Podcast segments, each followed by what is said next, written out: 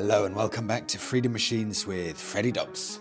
Let's get right down to it because I've got some fascinating, fascinating topics of discussion this week. I'm starting off with Michael, and we begin the podcast with FIRE Financially Independent Retire Early. Let's begin. Freddie, lately you often discuss the financial aspects of biking. I'd like to shed a bit of light on this from the point of view of someone who considers himself a member of the FIRE, Financially Independent Retire Early community. The general rule of thumb in the FIRE community is that you don't buy motor vehicles worth more than 10% of your annual income. For example, if you make £25,000 a year, all of your cars and bikes combined should be worth less than £2,500 or 10% of what you make. This may seem very strict, but it gives you the most financial flexibility and allows to maximize investments and minimize risk. This can be on finance or in cash. It doesn't really matter as long as you can get finance below 7% per annum. However, I've broken this rule a few weeks ago when I bought an Indian Scout on finance at 6% APR with 40% down, or at 6% per annum interest and 40% down. Here's my reasoning biking is such a strong passion of mine and makes me feel so much better that it just makes sense. Of course, I could have gotten a cheaper bike, but as you mentioned in your podcast, I would just be thinking about replacing it. The truth is, I love the Scout and it's my dream bike. I have been waiting for it for years and now it fits my needs perfectly. I've only owned it for less than one month now, but I can see, or but I can't see myself ever selling it. With the bike, I'm just so much happier and generally more fulfilled. If I saved and invested the money instead, it would just make me regret it later on. I have zero buyer's remorse. One really has to think about why one's saving and investing the money in the first place obviously, uh, ob- obvious answer is to build wealth. But for what? More people want to enjoy the money later. I don't know if there's any later in store for me, and I would just like to enjoy it now to some extent as well. I keep on investing and saving, but there's an exception to every rule. I'd rather never get rich than live a life I hate, and having a bike guarantees I don't hate my life especially being an Indian scout. Best wishes, Michael. You know, Michael, this is this is just uh, fascinating hearing from you, especially someone who likes to follow as strictly as within reason, the the fire lifestyle. And I should say, Michael, I'm a, a, hugely strong believer in that financially independent, retire early lifestyle. I think it's a superb way to live and think about life, and it offers so much financial freedom. I like to think of myself as fairly signed up to that way of life. I also, I've been in a, a situation where you know, I, I remember I wanted to buy a, a rental property and I ended up desperately having to pay off a good enough chunk of one of my properties in order to, for it to make financial sense. And I spent about two years doing this, kind of paying off X amount of my mortgage as much as I could all the time. And at the end of this two year period, I remember thinking, my, my God, what, what's the point? I'm missing out on so many opportunities. You know, people saying, Freddie, let's go and do this or that. And I thought, no, no, no, no, no, no, no, no. No, I've got to be sensible. I've got to make sure I'm in a, a good financial position. And and I look back at those two years where I was really quite strict on myself. And I don't look back on it. It's a tough one. I don't really look back on it thinking, yes, well done, Fred, that's good.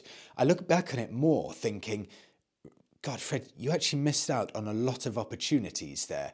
It's really hard getting the balance right. I, I do have more financial freedom now because I achieved what I wanted to within that two year period of time. but I missed out on opportunities as well. So, would I do that again for myself, i.e., be so strict for two years? No, because in my mind now, I, have done my strict bit, and I, I, Michael, I understand 100% why you've done that because there have to be, there have to be some exceptions to the rule, and. Uh, and for me, you're right. You don't know when you're going to die. I know of too many people who retire and within a year of retirement, they're dead. You have to live right now. It's just the best thing I learned from that two year period. You must live right now, this second, because the only thing you're guaranteed is right now. Nothing in life is guaranteed when you're older, whether it's a year older or 10 years older. Must live for today. Michael, thank you. I move on. JB in Scotland. Freddie, thought for. Sorry if you hear a, creaking. I'm in the living room. I'll try and stay still. I like standing up every so often. I'm in the living room and I've got a squeaky chair. In fact, I'll move it while talking. Freddie, thoughts for the podcast? Ride for the slide. Ah, JB, and this is JB in Scotland. Thank you, JB. I, I know it makes common sense, I do, but I'm going to get to this a bit later on, JB, because I've had someone who sent in a message uh, about riding for the slide. Southeast Asia, relocated back to the UK, so I'm going to get to that, JB, so thank you for bringing that up. And I know, JB, you're an advocate of always riding for the slide and it makes absolute common sense, so thank you. Right, I move on to Rob. Freddie, I thought I'd let you know about something I discovered last year. I've got a heated vest which uses a battery power pack. You can find them quite cheap on Amazon, 30 to 40 pounds, and they sit underneath your jacket. They're not exactly stylish, but they are a cheap solution to make really cold days comfortable. Thank you, Rob. Yeah, Rob, you know, the embarrassing thing is a, few people have said, Freddie, you need to get a heated gilet. I own one. And I'm too lazy to charge it. And that is pathetic. I've just learnt about the kind of rider I am. If something's not relatively simple, I just won't do it. I've got a lovely heated gilet. It's got this removable battery that you just plug into the wall to charge, and I can't be bothered to charge it. It's absolutely pathetic. But it's a very good shout. 30 to 40 pounds on online on Amazon. Mine was 120 pounds, so that's extremely good value. Thank you, Rob. Moving on, Freddie, Ari the podcast, an old Harley or a new Royal Enfield. Right, let's get down to this. Regarding the Yamaha SCR 950 that I discussed on a previous podcast, this bike's downfall is that its build as a scrambler, but it's incredibly heavy 248 kilos. I took a test ride, and this was extremely off putting. I just couldn't get along with the weight distribution, which is also my major reason for getting a T120 instead of a Royal Enfield Interceptor 650.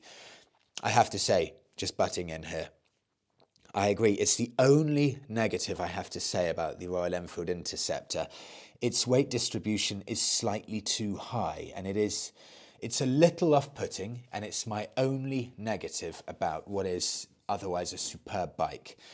Moving on to point two, belt slash shaft slash chain drive. I believe that you would notice the difference, Freddie, especially in the throttle response.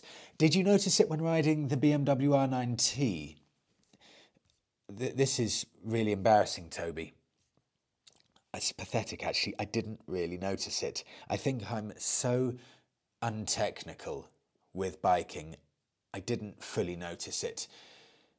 Maybe I did, but not to an extent where where I would be able to describe in any detail. Uh, maybe I'm pushing a bit. Maybe I s- slightly, slightly noticed it.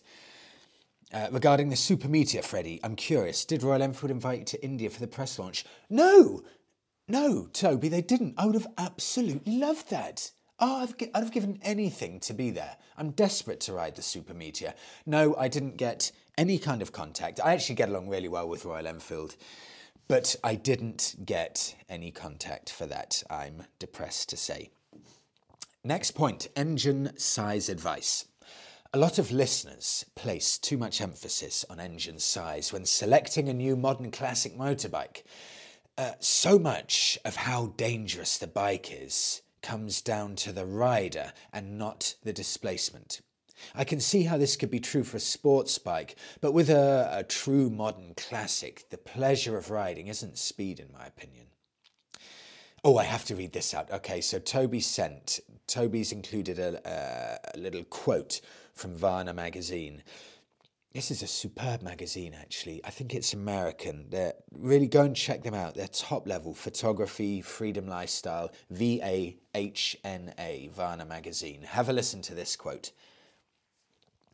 We need a way to outrun the perils of modern life, the mass hysteria and mental breakdown of society, the never ending hamster wheel of work and deadlines and bills and bad news, the mistrust in government and the media and in each other. The constant fear and division and the culture of self obsession that's pulling us further into toxic digital worlds. There's got to be a way out, and I think motorcycles help. This is one of the best descriptions of why we ride I've ever seen. Credit to Vahna magazine. Toby, I'm bang on, bang on agree with you. I continue from Toby.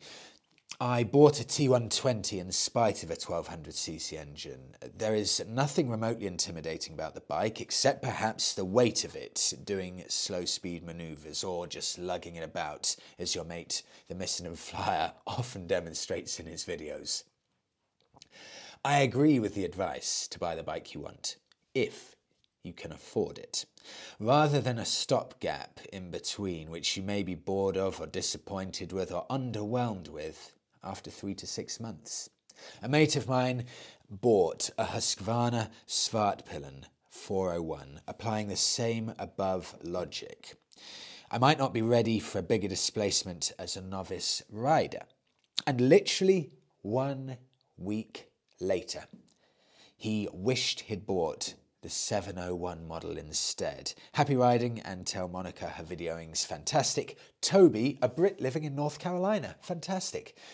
Toby, I've got, I think I've got family out in North Carolina. I'm actually sure there's a, a Fort Dobbs out in North Carolina from an old family member. Fort Dobbs, I'm sure there is. Toby, that is fascinating. Husqvarna and your friend buying a 401 and then a week later wishing he'd bought the 701 instead. It's, it's exactly what I always say. I, I, I, will also, Toby, and I mean this. Next time I ride a belt or shaft or chain drive, I will pay more attention to the difference in feeling. And thank you for all of the tips, and great to hear from you, uh, a Brit in North Carolina. Right, I move on to this must be JB. Yes, JB in Scotland. Freddie, I hope you're well. Time for a knees up. Or are you a knees down kind of rider? Uh, can I just interject here? I'm sorry, everyone, if I sound bunged up. I oh that's because I am bunged up. I've just I've got a cold, and I've just realised I'm sounding more and more ridiculous as this podcast goes on. So apologies for that. I continue with JB. Are you a knees up? Are you a knees up? Are you a knees down rider? What am I talking about? Are you a knees down rider? It was a skill that, once upon a time, most riders aspired to Track day courses are devoted to shifting your weight off the seat and off the bike. But did you ever find yourself in a situation where you needed or wanted to actually get your knee down? Noting the advanced, noting that advanced courses like the Institute of Advanced Motorist, Motorists, and ROSPA, ROSPA, not exactly sure what that stands for, but it will be something similar noting that these courses do not condone it, do not condone, I guess, knees down or shifting your weight too much.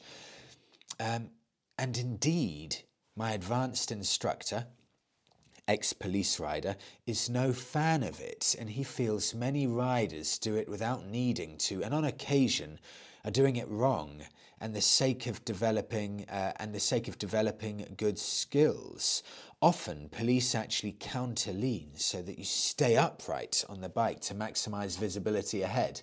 To recap, the need to put the knee down is simply a is simply to get more weight over while minimizing the lean of your bike. Yet there seems to be uh, would be Marc Marquez's trying to get their chins on the tarmac. It requires above intermediate level of skill. which poses your uh, your views on track days and also what's been your experience of you and your friends putting your knees down. JB, JB, fascinating, really interesting. I don't think uh, I've I've covered this too much. I remember when I first passed my test, JB, and you're absolutely right. I was desperate to get my knee down, or at least get as close as possible, and I never came even remotely close. With regards to track days, I honestly, I haven't had a colossal amount of interest yet, and I'm not sure if I will change and evolve, but so far, I haven't had an interest yet. I have a feeling, and I welcome anyone telling me otherwise. They may be quite expensive, so it could be quite an expensive hobby that you'd be taking up, what with the special tyres and getting there, booking your place, making sure you've got full leathers, of course, as well. I see the appeal. I mean, it's racing. Who could not see the appeal in that? But so far, JB, not yet. And with knees down, there is one thing I wanted to add here. i am glad you, you brought this up, JB, because the, one of the, the biggest revelations in biking for me, I remember when I passed, and I would often be getting to a, a beautiful uh, snaking road from left to right where you have to really move the bike around. And when I passed my test, I would always be bolt upright on the bike, like a, a rigid pencil. And I, I really couldn't connect with with bends and corners and sweeping turns. I really couldn't. I was bolt upright, absolutely rigid, uh, and I, I just couldn't connect with the bends. I couldn't really get a feeling of being connected with the bends, and, and I actually couldn't take them at any anything like good speed. And then about, and it did take about two years, about two years after I passed my test, I suddenly discovered, I'm to, I was about to say the art of leaning. That uh, is me pushing it too far. I do not know the art of leaning. But I suddenly discovered how much better I could attack bends by actually getting my bum off the seat and really throwing or leaning my body into the bends. And I found it a revelation. It's something I do even now. A lot of the time, I know if I ride with people, they'll often say, Freddie, you're, you're shifting around a lot on the seat. I, I love it. It's one of my favourite things when, when going from left to right on a bike. Shifting, getting off the seat, moving my weight if I'm doing a right hand bend, moving my weight over to the right, you know, just dangling my left leg to hold on to the bike and really getting my bum off the right hand side of the seat. It's a, a revelation in my cornering ability doing that. So I found it fascinating that actually a lot of the advanced riders don't condone it at all. I open this up to anyone, as I do with all of the comments. What are your thoughts on it? I'm a huge fan of shifting weight on the bike and making the most of it. I feel it gives me more confidence, uh, more ability to really control the bike. But I'm, I'm fascinated to hear if I am or I'm not alone on this. So, JB, thank you for raising that. Let me know your thoughts, anyone, on that topic. I move on to Liam. Freddie, I know you've discussed various finance options on the podcast when we're talking about dream versus attainable biking. A listener last week mentioned the mileage restrictions on PCPs. And I'm not sure if many people actually know it, but you're never really tied into a PCP for 36 or 48 months, etc. It's possible to keep them a year and move on. For example, a few years ago, I bought a car on PCP. It was £18,000 worth of finance uh, over three years at £220 a month, with a £9,000 balloon payment at the end of it. I got sick of being too careful. Every scratch, every mark, curbed alloy annoyed me as something that I had caused. All I had to do was wait one year until the value of the car had caught up with the depreciation, sell it, clear the finance, and move on. So after a year, I had £14,000 left to pay on the PCP, sold the car for £14,000, and just pay it off and walk away. My point is that you're not really held into these things for four years like people think. Just think of it as renting a bike or a car for a bit. Uh, just think of it as renting a bike or car for a bit and then just handing it back. Regards, Liam. Excuse me. Uh, Liam, that's a really interesting point actually because that means what would that be? Four thousand uh, pounds for a year, three hundred pounds a month or so, which is probably about right for just leasing a car. It's a very interesting point. Thank you for sharing that, Liam. Hopefully, some people will find that interesting because that makes it significantly less daunting than I uh, than I had in my mind. So thank you. I move on to Richard, Freddie. I was listening to the podcast and you were talking about restrictor kits. I listened to another podcast. It was Brew Time. Yes, that is Bruce. Bruce. Uh, Teapot One. Teapot One. Listened to another podcast and I think it was Brew Time. And the quest was mentioned. Uh, and the question was mentioned. He found the kits dangerous because they restrict power on the full range and can bog down the bike when you need to accelerate, even at slow speeds. They therefore have a negative impact on performance overall rather than just shaving peak horsepower. Interesting, but I can't say I'm an expert since we don't have these rules in Canada that restrict horsepower. Once you have your license, you can buy and ride whatever you want. I don't necessarily agree with this, since many young riders have lost their lives prematurely by doing silly things on 200 horsepower sports bikes. Regards, Richard. Richard, extremely important point you raise, um, and I'm delighted to share that on the podcast for anyone listening. So, th- so thank you so much for that. To Stuart. Good morning, Freddie and Monica. What are your listeners' experiences?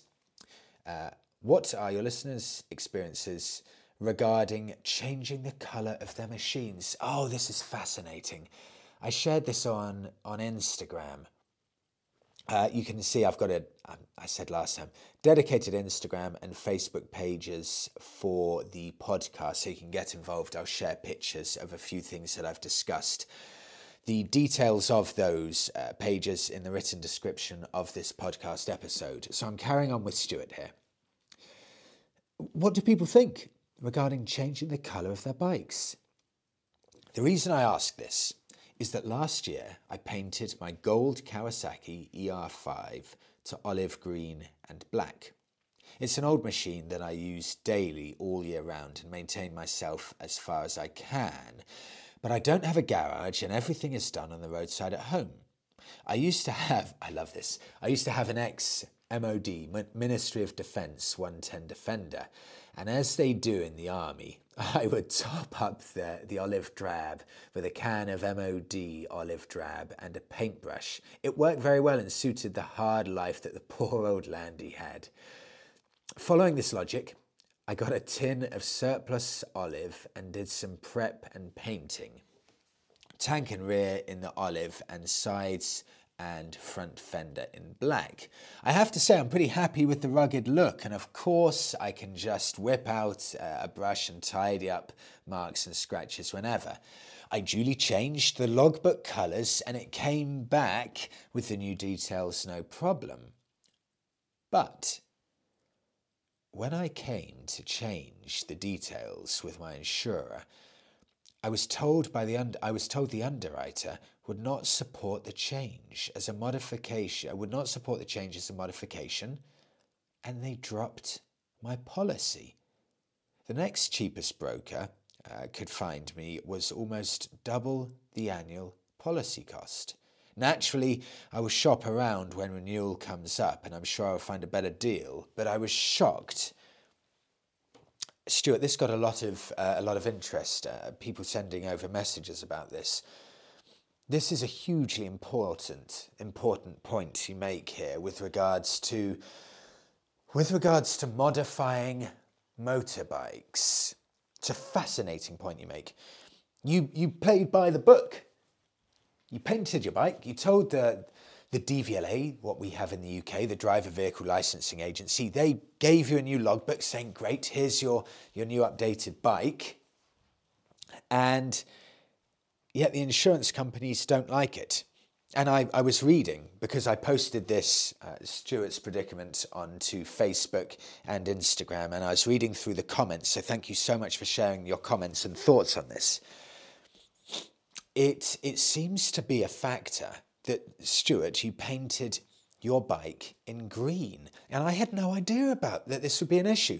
It seems that green specifically is a very dangerous colour and it's quite prone to crashes because it can it can blend in camouflage hence i guess mod defenders it can blend in with the background and it's not as visible as some other colors that is one possible argument as to why as to why it's gone up so please do get involved in this, people. Have you had similar situations with modified bikes, not just painted, but modified in general, and it's been a complete nightmare? I mean, especially the fact Stuart's got an old ER5, so it's not worth the world.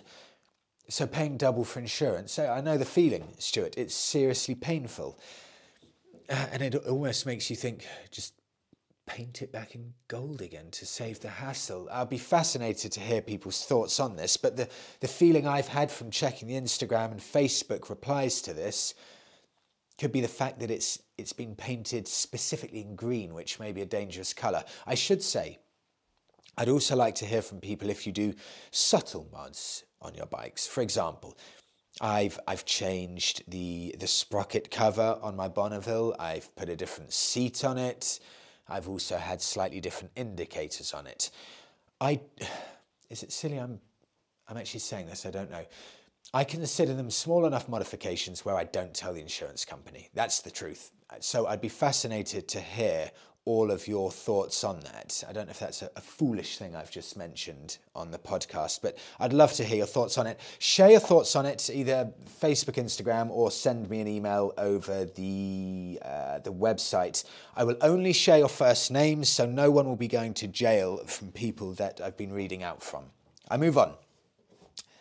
Uh, someone, I'm so sorry, I didn't save your name. Freddie, I've got a 2004 Honda VFR 800 VTEC with over 60,000 miles on the clock, which I've had for nearly seven years and I would never get rid of it. For me, it's the perfect all rounder with the right blend of performance, comfort, and handling. I also own a Royal Enfield Himalayan, which I bought new in September 21 after much research and watching videos on YouTube, especially Itchy Boots. It's a brilliant little bike and far more capable than the numbers suggest on paper.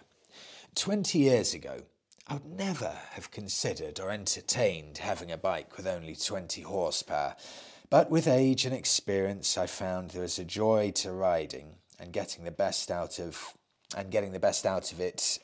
Sorry, let me just sit back down. Uh, and getting the best out of it that you don't get with 100 horsepower bikes. I spend a lot of time out exploring the lanes and back roads around the forest of Bowland in Lancashire, and take it green laning as well. But throw it, uh, but throw the back box on it, and it's a great little commuter.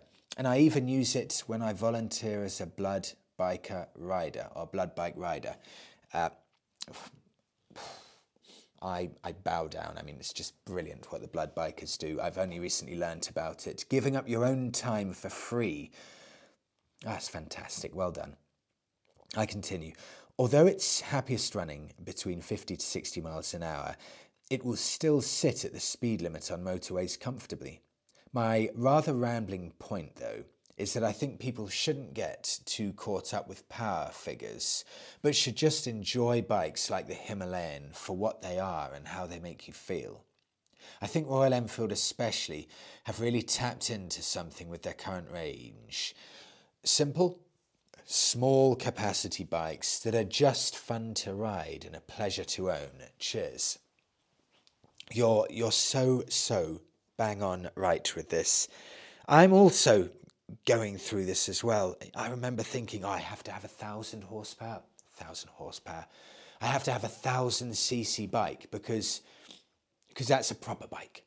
You know, now I've been riding two years, I've got to go and get a thousand cc bike. So I've got to go and get a Triumph Speed Triple, 130 horsepower.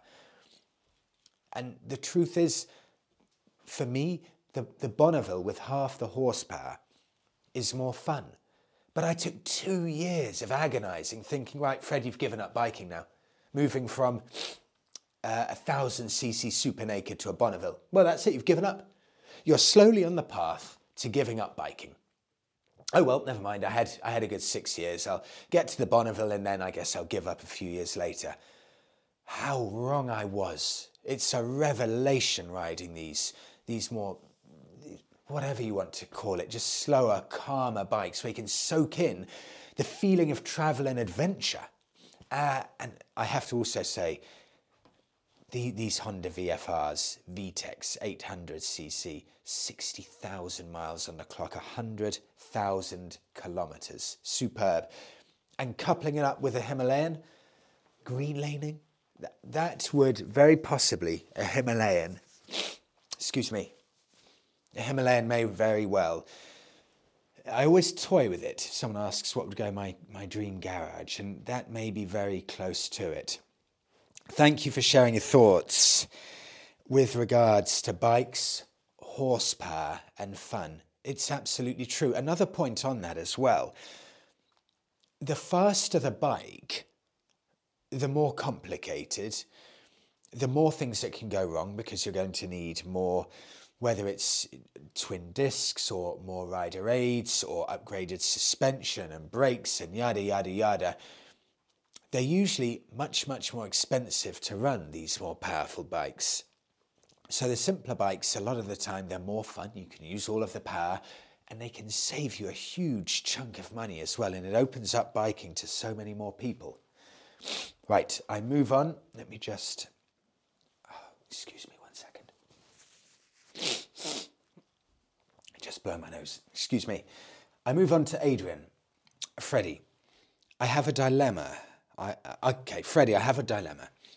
I want an additional bike to my small collection. At 55 years old, I've been riding for around 30 years. I currently have a 2007 Harley Davidson Fat Bob, which I love, and also a 2000 Aprilia RSV Mille, which I am trying to return to the road.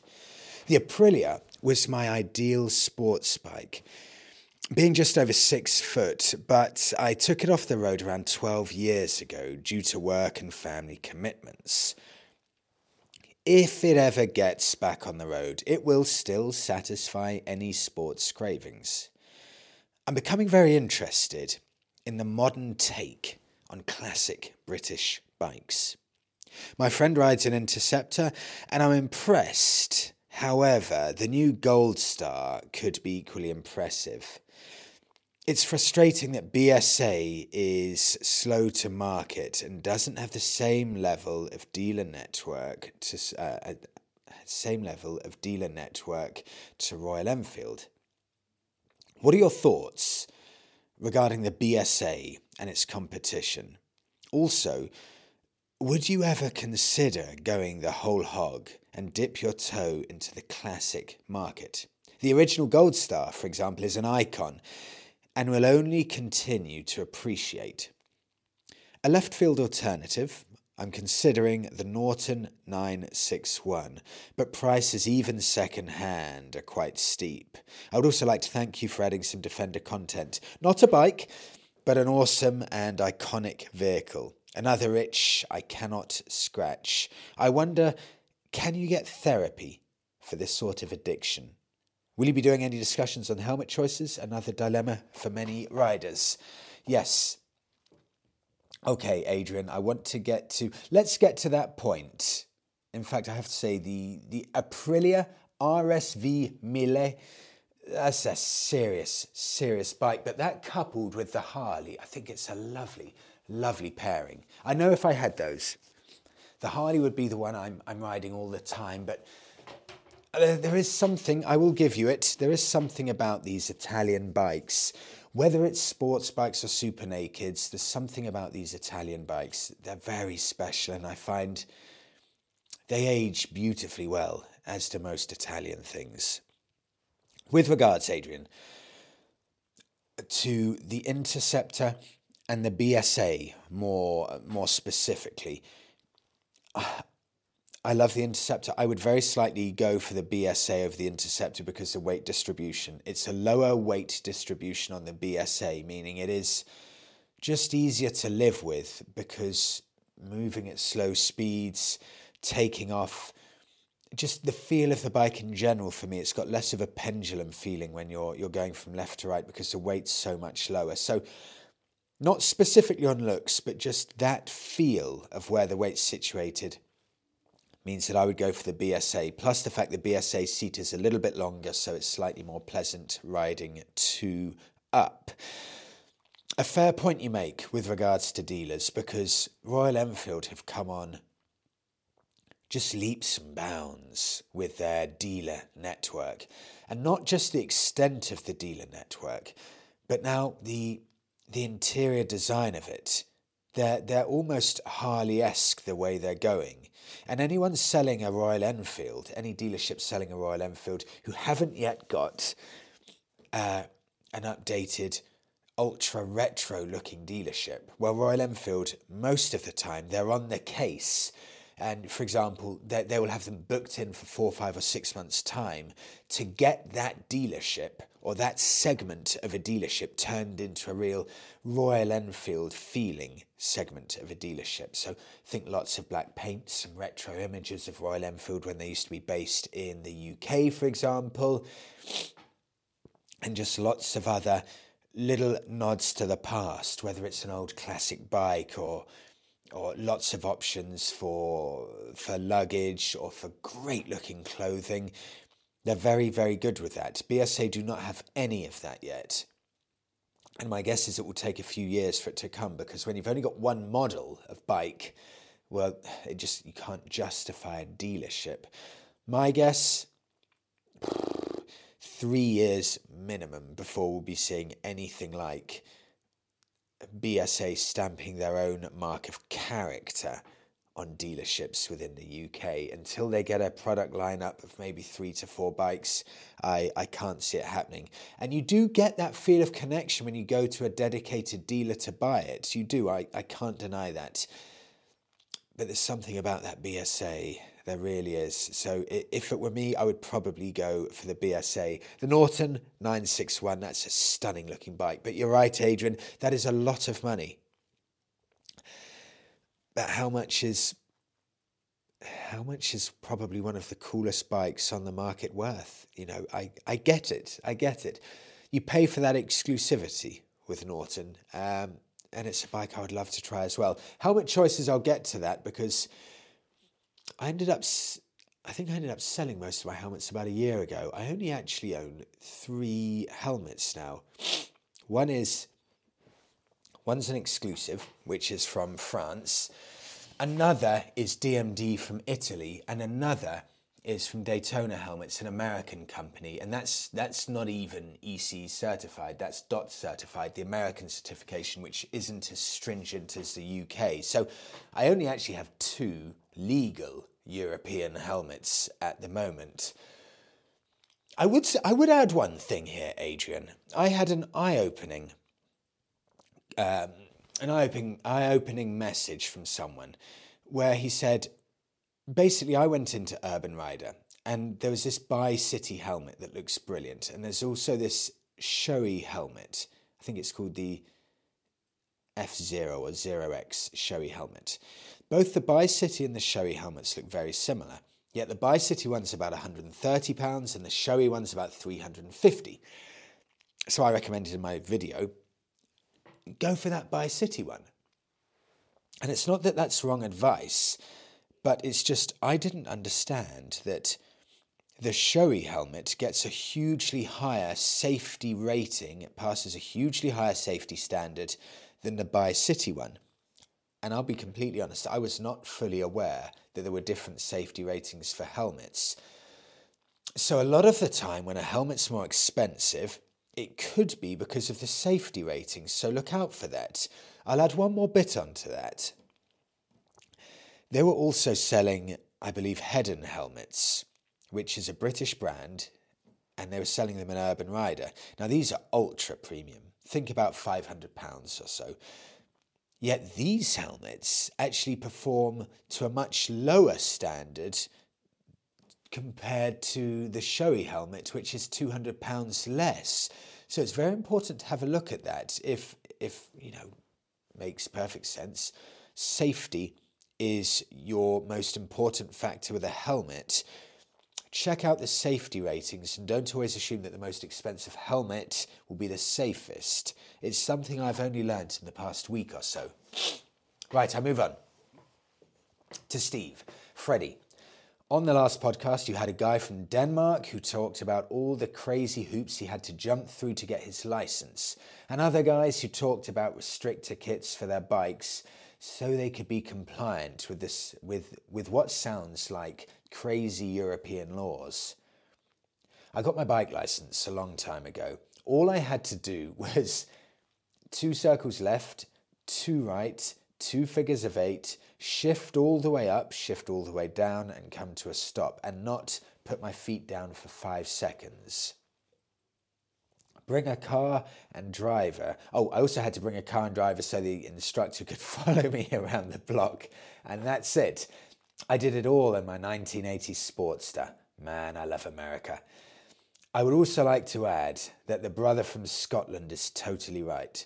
Don't buy a bike on time. Buy a bike you can afford. Pay cash. Ride it. Learn how to do your own maintenance and repair and enjoy and enjoy the simple love and feeling of being in the wind. When you get down to it, it really doesn't matter what bike you have, a big Harley or a Honda 125. It's all about the ride and the adventure. It's all about the ride, adventure, and pure happiness because that's what all bikes give us. Steve from the US. Fascinating insight, Steve. I've heard about some of the, the US biking tests. So, so different to, to over here in Europe. It's eye opening. I should also say, passing your test on a 1980 Sportster, I can think of some easier things to do it on. I, I tip my hat to you there, Steve. That's, that's good going there. 1980 Sportster, passing a test. Fantastic. Steve, all my best to you in the US. Moving on. Oh, I like this. I like this. JB in Scotland. This, this is, well, for you and I here. Have a listen to this. Freddie, I spent many years living and traveling in India and have ridden many thousands of miles and I've ridden many thousands of miles there, so I'm very excited to hear you'll be visiting. I fully agree with your comments regarding wearing only a helmet in terms of safety gear. I genuinely think, unless you've been to a country like India or Bali, as you often mention, then you genuinely can't appreciate the sights, the sounds, the smell, the atmosphere, as well as the heat and humidity. And yes, we all know it's better to be safe than sorry, but I've tried riding there with all the gear, i.e., the jacket, the trousers, the boots, the gloves. And I can honestly say that it almost 100% takes away from the experience. And you really don't enjoy anything about riding or your surroundings. Plus, it greatly puts you off doing anything once uh, you're out on the bike, like stopping to see the sights or going for a coffee or something to eat, etc. You very rarely ride over 20 miles an hour, and the majority of other traffic on the roads are also small motorcycles, which I think gives you a feeling of safety that you don't get when surrounded by nothing but cars. I'm very much looking forward to your India trip, and I'm sure you've done your homework, but just a little tip. The police are extremely corrupt, so always have a separate wallet with only small notes, i.e., 100 rupee notes or less, as sometimes they'll stop you for absolutely no reason at all and then find a reason to fine you. Sometimes even the weight of your helmet not being right. It's bizarre but true. Anyway, they will make a silly demand like 3,000 rupees, but will settle for what you show that you have in your wallet. This goes for checkpoints when traveling between states. Plus, I also found they, they always wanted my sunglasses as they assumed they were spe- expensive glasses from England. They weren't. Oh, sorry, Richard. I think I just cut off the last bit. They weren't I, and then I missed the last bit. But thank you for sending that over. Eh, yeah, it sounds like it may be a bit more of an extreme version, India, than Bali, because we had to pay some some bribes to police, and I just watched the money going straight into the policeman's pocket, and I have the feeling they were just asking for whatever they fancied at all. And going on to your point, Richard, about about gear, I'm really glad to hear from you because in Southeast Asia, I haven't been to India yet, but um, great to hear from you about India as well. Southeast Asia, no, no one, no one wears any kind of gear, and I do mean no one. I think in I've spent two winters in Southeast Asia. I think I've seen zero people in anything other than an open face helmet. You just do not get anyone in biking boots, gloves, jeans, jacket. It doesn't exist because when it's 32 degrees and humid, if you're and again, I may get some hate for this, but if you're not willing to ride in, in, in essence, shorts and a t shirt, you're not going to ride.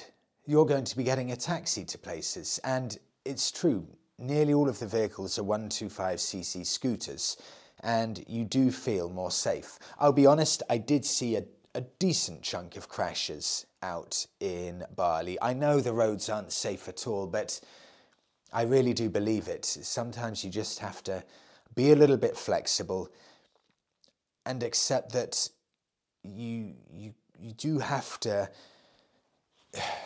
you do have to bend to certain situations, certain environments. If I go, so we're going to Southeast Asia. When we go to Southeast Asia, if I had to wear boots, jacket, jeans, and gloves, I, I don't think I'd ride because it would be so unbelievably unpleasant. Uh, it's just, it's just not doable. It's really, I don't think it's doable at all. It's such a searingly unpleasant, humid heat, even just in shorts and a t shirt. And it's then a case of what do you do when you get there? Because biking is a lifestyle out in Southeast Asia. Whether you're an 80 year old woman or what a lot of the time seems to be a 14 year old boy or anything in between, you have your, your little 125, 150cc Honda parked outside your house. You, you have your helmet inside, you jump on, you head off, you just leave it outside, you move on to the next place. You're on and off your bike all the time all the time. And if every time you're jumping on and off your bike, you're having to strip down to shorts and t-shirt, it's it just it just would make no sense. No sense at all. But again, I welcome anyone with strong views either way on that. It's fantastic to hear from you on that. Uh, and Richard, w- what a thing. Spent many years, let me just go back, spent many years living and traveling in India and have ridden many thousands of miles there. What an experience. I move on. Freddie. And I'm so sorry, I didn't save your name. Freddie, two questions. Where's your next big trip going to be? Well, it is going to be, I, and I haven't done any planning at all. I haven't even done a visa application. I haven't even looked into jabs properly. Uh, I think, what is it, hepatitis A and typhoid assuming I get that sorted, it'll be India and Bali and maybe Thailand for a bit. And we'll probably spend a couple of months out there just riding around on little 150cc Hondas. In India, probably get some Royal Enfields as well. And next question, number two What's your perfect three bike garage? Bonneville, because I think that's a keeper. Number two, something for a little bit of fun off road. And after we've been discussing it today, I would chuck the Himalayan in there because the Himalayan, yes, is an adventure bike, but also it's, and I've had this for a month, the Himalayan about two years ago, it's also unbelievably fun off roading. Really, probably for me, the, the most fun I've ever had off roading would be the Royal Enfield Himalayan. It's a it's a superbly charming bike, which is just fun in every situation, and you don't care if you drop it. That's what that's what an adventure bike should be like. You, you should not care if you drop it. Any bike that you want to do some off roading on, it should be the kind of bike that looks better with scratches. You drop it, it gets a dent here or there, it gets scratched here or there, it doesn't matter. You pick it up, you laugh, and you carry on. If it's not like that, the bike that you're going to be off roading, then it, it shouldn't be taken off road. For me, in my eyes. And that's why I love the Himalayan because the price point, I think you can get a Himalayan used for two and a half grand. You just rag it I think it's got 20 horsepower. Rag it around off road and just, oh, just the time of your life. It's amazing. And the third one, third bike I'm going to say, Harley Davidson Street Glide. I was close between the Softail Deluxe, the classic looking one, or the Street Glide, and I would go, if you're going to go cruiser, I will go all out Street Glide. That's the one with the big plastic front fender. Two speakers in on the left and right hand side of that front fender, all in black, I'd go for. It's got the hard panniers either side. You can get a really nice chunky backrest with it. I could have my music blaring. I could have the panniers all packed up. And that, with the Bonneville and the Himalayan, I think would be my dream three bike garage. Right, I move on. And this is the final one of the final one of this week. And it's a long one because it's two it's two separate emails in one. So I begin. Hopefully my nose holds out. Here we go. Freddie, storing a bike over winter and, remo- and removing the fuel. Having done this several times, storing the bike that is, I find the best way is to actually top the fuel tank up to the brim. This fills the void and does not allow condensation to form on the inside of the tank. This is certainly easier than emptying it and has been fine for me over the years.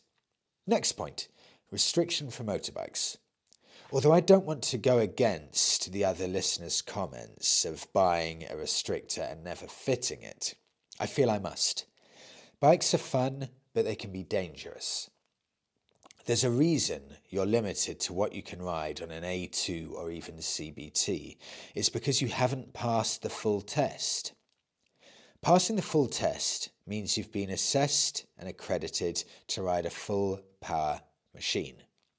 I'm not trying to take people's fun away, but if you're restricted to what you can do, then live with it until you progress via the correct channels. It's not worth getting points, getting your insurance invalidated, or even having an accident just because you didn't want to stick to the rules. The financial freedom issue. I agree with the listener who mentioned mileage on a PCP deal. Looking at most of the deals available, mileage is certainly limited on these. It must also be remembered that any blemishes on the bike would incur a cost if you returned it after the PCP period. That could be as simple as a boot scuff near the pegs. I think this takes away from your freedom, as I'll be worried about getting a small scratch or dent on the bike and the consequences. I think HP is the only way to go if you have to do finance. At least you own the machine and it's a true reflection of what you can really afford. About the listener who mentioned displacement and how he had more fun on a 250 than a larger displacement bike. I couldn't agree with him more. I've ridden all sorts, starting on an SV650 as my first big bike, then on to others such as a CBR 900 RR, 1250 Bandit, GSSX, GSXS 750, etc., etc. I think you find a displacement that suits you. For me, 600 to 800 seems to be a happy medium. I think the smaller displacements are a lot of fun. 125s can be a right hoot, as you're finding with the DAX, I expect. As for cruisers that are coming into realistic prices, have you looked at a Suzuki Intruder 1500Z or VZ, VZ? They can be picked up for about £6,000. And what a lot of bike, Sean. Sean, I have actually looked at those intruders, and you're right. For 1500cc cruiser, that looks the business. It's a seriously impressive bike. £6,000 for that. That's a, a, seriously good deal. I'm a huge fan of these Japanese bikes for what you get, what you get for the money. They don't hold their value like Harleys, but the reality is these are seriously good, cool-looking mile muncher bikes. This, the, the Yamaha Dragstar, there's a lot of good Japanese cruisers out there that, that are underappreciated. And let me just check. Uh, yeah, I, I'm going through that now. A2 license, it's a very good point. Common sense is speaking here, Sean, so thank you for sending that over. And also with regards to displacement, this is what I hear a lot, Sean. A lot of the time, it's, and I put myself in this category as well, I do. A lot of the time, it's bikers who have had a, a few years' experience, and you'll go the full hog. Sean's had a 1250 Bandit colossal engine bike, yet still enjoys the thrill of the, the small displacement engines, the 125, the 250s. We all go through that. You pass your test, you are unspeakably excited about just going out there and getting a really a big bike. And you think that's where most of the fun lies. And a lot of the time you buy that big engine bike and yes it's lovely to have that extra power. But, and this, this may sound funny, and again, I welcome people uh, jumping in here. The power can sometimes, you know, lose its appeal after a while. There are only so many times you can slow down, go from zero to 80, and then slow down, zero to 80. I found after a while, having my Triumph Speed Twin, it, it, it had no real meaning doing that, that insane speed with the incredible acceleration after a while. And the thrill from purely doing that, I found in the end to be significantly less than the thrill of riding the Bonneville at all speeds.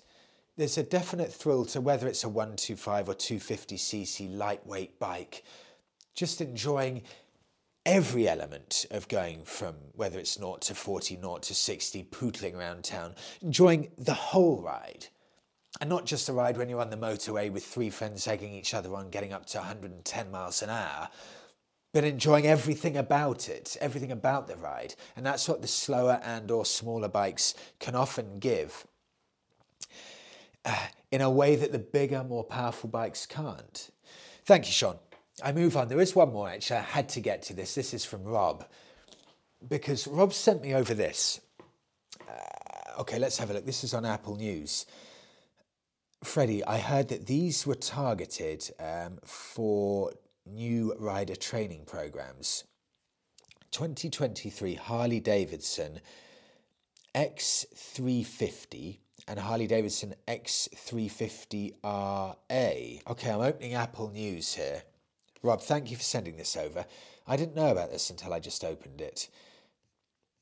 Harley Davidson are bringing out two 350 cc bikes, and they are, I'm just reading here now, they're Chinese bikes. I'm on motorcycle.com on Apple News. They're Chinese built models built in partnership with China's Qianjiang Motors, uh, and it was announced in 2019.